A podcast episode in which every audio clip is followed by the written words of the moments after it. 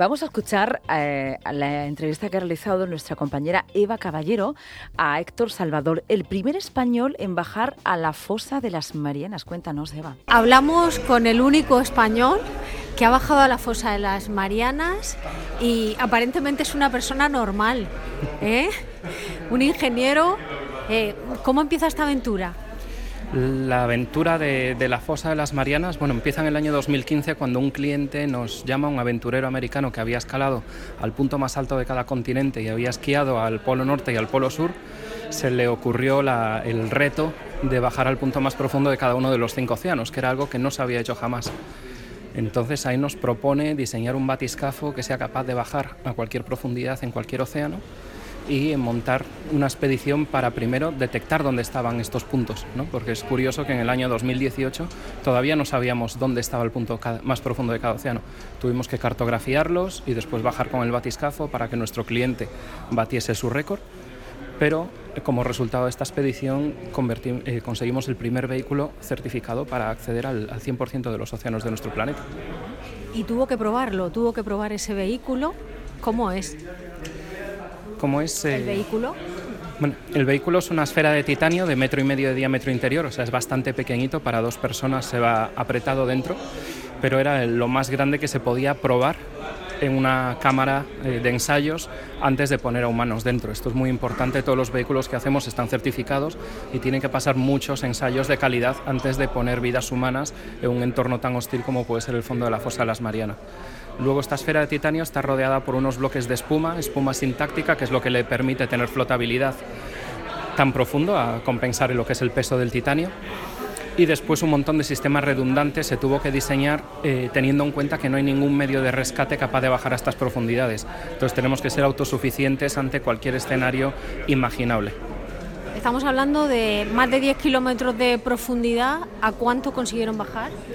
Bajamos hasta el fondo, Sí, eh, fue la primera expedición en llegar al punto medido más profundo del planeta, a 10.928 metros de profundidad, casi 11 kilómetros.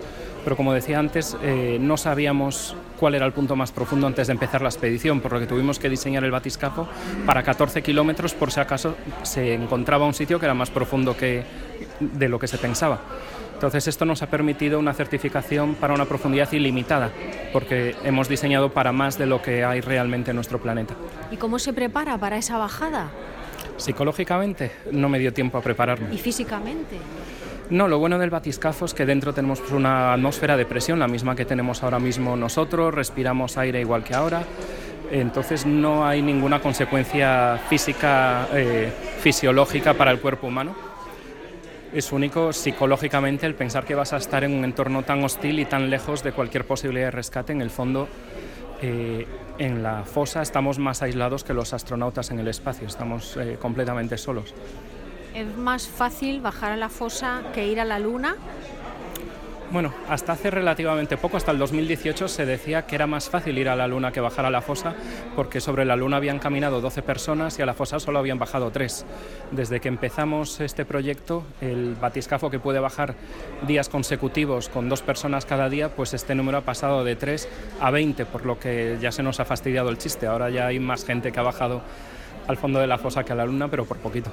Bueno, eh, ¿qué vio? En, ese trayecto y cuánto tardó en bajar esos más de 10 kilómetros? Son cuatro horas y media de descenso en los que no se ve prácticamente nada por la velocidad a la que bajamos. Las cosas que pasan por delante de los ojos de buey pasan demasiado rápido, pero una vez que llegas al fondo sí que, sí que ves un paisaje muy dramático, formas de vida completamente desconocidas. Estamos descubriendo cuatro o cinco especies nuevas por inmersión y ves la, geología de, donde se está destruyendo la corteza más antigua del planeta. Ves el proceso de subducción, cómo se están arrancando las, trozos de corteza. Entonces es realmente impresionante ver el planeta en, movimiento. ¿El plástico también ha llegado allí? Sí, tristemente no he hecho una sola inmersión en la que no haya habido plástico. Es un problema que, ya ha contaminado el 100% de los océanos y del que en el fondo todos somos parte del problema. Pues así nos lo contaba, se lo contaba nuestra compañera Eva Caballero.